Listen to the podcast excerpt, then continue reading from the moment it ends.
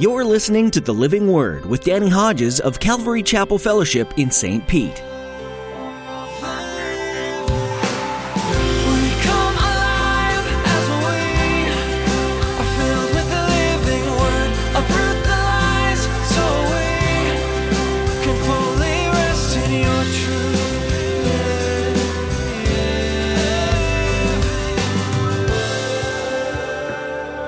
Don't raise your hand. Ever had Christians desert you? Uh huh. Don't raise your hand. Don't give me an uh huh. Just you keep it, keep it. All right.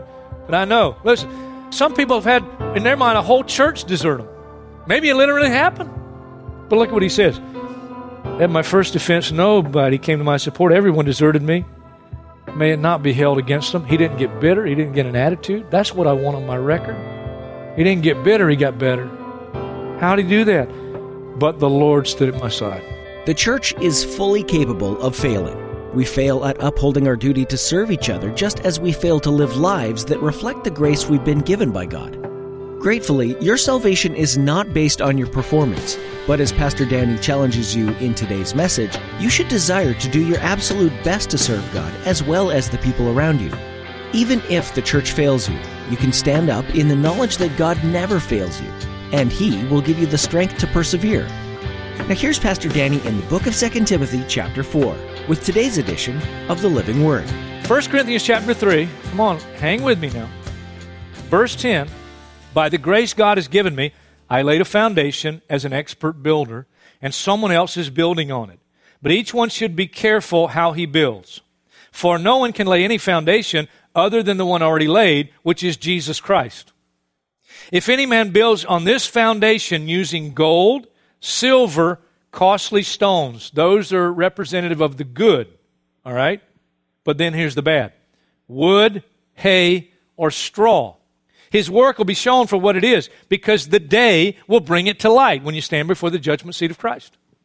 It'll be revealed with fire, and the fire will test the quality of each man's work. If what he has built survives, he'll receive his reward. And the reward is not heaven. Listen, read on. If it is burned up, he will suffer loss. The loss is not hell. He himself will be saved, but only as one escaping through the flames. Just saved by the skin of your teeth, just by the blood of Christ, but no real reward, except to be in heaven. Now, if you have the attitude, well, I'll just be happy to be there.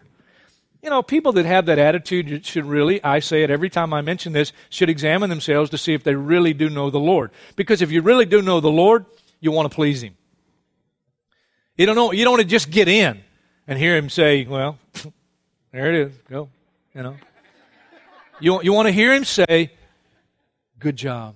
And every person that really knows the Lord wants to please the Lord. What a gracious God we serve. Let me give you a couple more scriptures and then we'll. Listen, my service for the Lord, my life lived before the Lord. There's not one, there's not one thing that God's not watching in, in my Christian life. In a good way, in a good way, and a bad way. Uh, here, here's the deal. Matthew 10 42. Matthew 10 42. Jesus said, You can't give a cup of cold water in my name and lose your reward. Isn't that cool? I mean, you give a cup of cold water in the name of Jesus. It's recorded. And when you stand before the judgment seat of Christ, He has something for you. He has reward in heaven just for a cup of cold water. Let me show you one of the most fascinating verses in the Bible that I discovered years ago. Malachi, the last book of the Old Testament. Malachi chapter 3, and I'll show you the verse in just a minute. I had read this before, but I never saw it. That ever happened to you? Sometimes you read things over and over again. You never see the, the, you never see something. All of a sudden, the light pops on. You see it.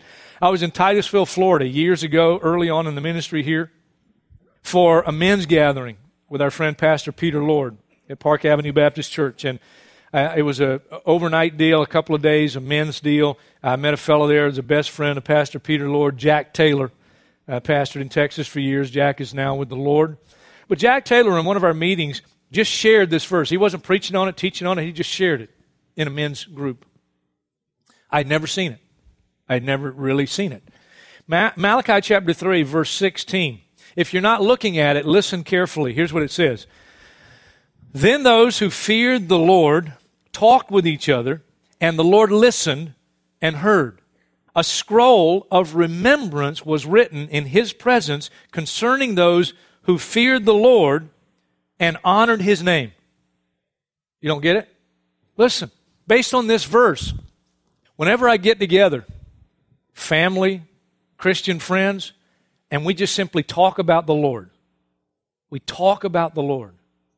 He reaches over to one of his scribe angels and says, Okay, hey, you hear that? You hear what they're saying? Write it down. That's what the verse is saying. You're going to stand before the Lord, and He's going to have reward just for just for talking about Him with others. Isn't that cool? I think it's cool, Lord, whether they do or not. it's so cool. Okay, now we get to where the rubber meets the road. How's your record? Now, in some ways, in some ways, we don't know. The parable Jesus told about um, those that saw him hungry and thirsty and in prison, and then they said, "Lord, when did we ever see you hungry or thirsty?" And he says, "If you did it to one of the least of these, you did it unto me." You gave a cup of cold water in my name. You, you won't lose your reward. But you're not doing it, obviously, to get a reward. That's not the motive. How's our record going? If I could choose the record that I'd like to have, I, I would choose the Apostle Paul. I mean, you, you look at the record, uh, even in our benediction here. Uh, what did he say? Alexander the metalworker did me a great deal of harm. The Lord will repay him for what he has done. Paul would write in Romans chapter 12, beginning in verse 19, these words Don't take revenge, my friends, but leave room for God's wrath, for it is written, It's mine to avenge. I'll repay, says the Lord. On the contrary, if your enemy is hungry, feed him. Listen up, wives. If he's thirsty, give him something to drink. In doing this, you'll heap burning coals on his head, coals of conviction. Do not be overcome by evil, but overcome evil with good. You know what I want on my record? I knew where the battle really was. And the battle, Ephesians, Paul says, is not against flesh and blood. The enemy is not really your wife. The enemy is not really your husband. The enemy is not really your enemies. The enemy, you see, sometimes is me.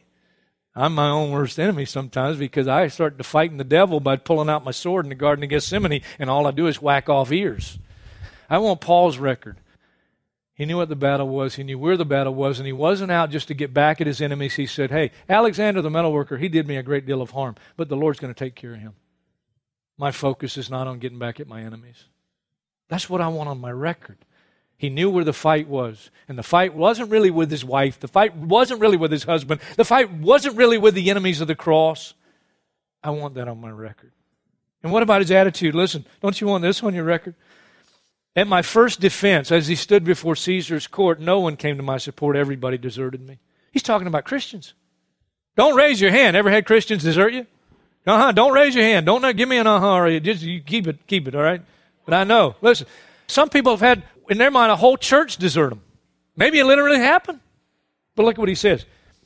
At my first defense, nobody came to my support. Everyone deserted me may it not be held against him. He didn't get bitter. He didn't get an attitude. That's what I want on my record. He didn't get bitter. He got better. How did he do that? But the Lord stood at my side and he gave me strength. That's what I want on my record. Oh God, I want when I feel like everybody else has deserted me, when I feel like the enemy's coming against me and the Antichrist is there, you know, against my message and the message of the cross. You know, I want to pick my battles and my message and my battle. Oh, I want it said he knew where the battle was and he knew how to respond. And even when Christians deserted him, he knew the Lord was with him. Isn't that what God said? Deuteronomy 31 6? I will never leave you and never forsake you. You don't feel me, I'm there. You don't see me, I'm there.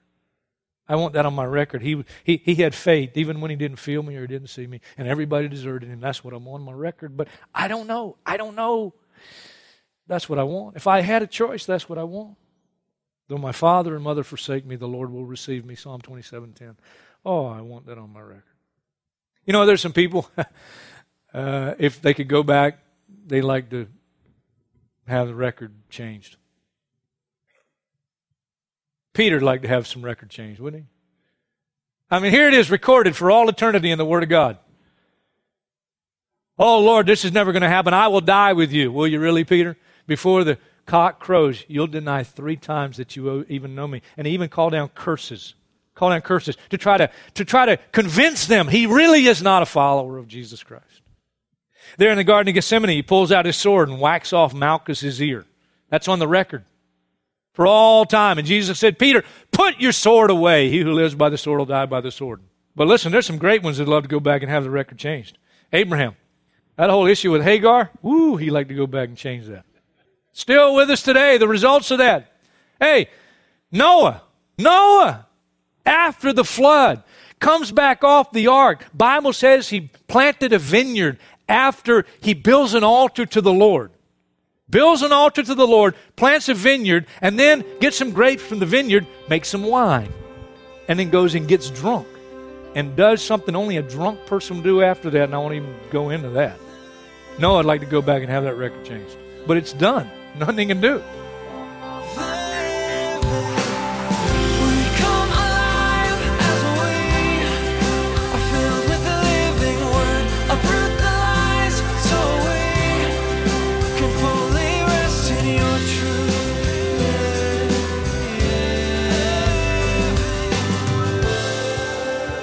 Book of 2 Timothy finds its author at the end of his time on earth. The Apostle Paul had served the Lord faithfully, traveling countless miles and facing all kinds of situations and persecutions, always presenting the gospel message in truth and love. Paul began many churches and trained many leaders, one of whom this letter was addressed to, Timothy. Paul used his pen to encourage this young leader, but also to remind him that though death may be near, the work of the ministry wasn't over. Paul had more to do, and he planned to continue until he met his Savior face to face. No matter where you are in your life at this moment, God is calling you to continue serving. You have a purpose on this earth, and you can always make a difference. Your circumstances may shift and your body may age, but your Savior and His message have never changed. Continue to fight the good fight, as Paul puts it, and finish your life strong in your faith. We're so glad that you joined us today for Pastor Danny's message in the book of 2 Timothy. If you'd like to hear more teachings from the Living Word, visit ccfstpete.church.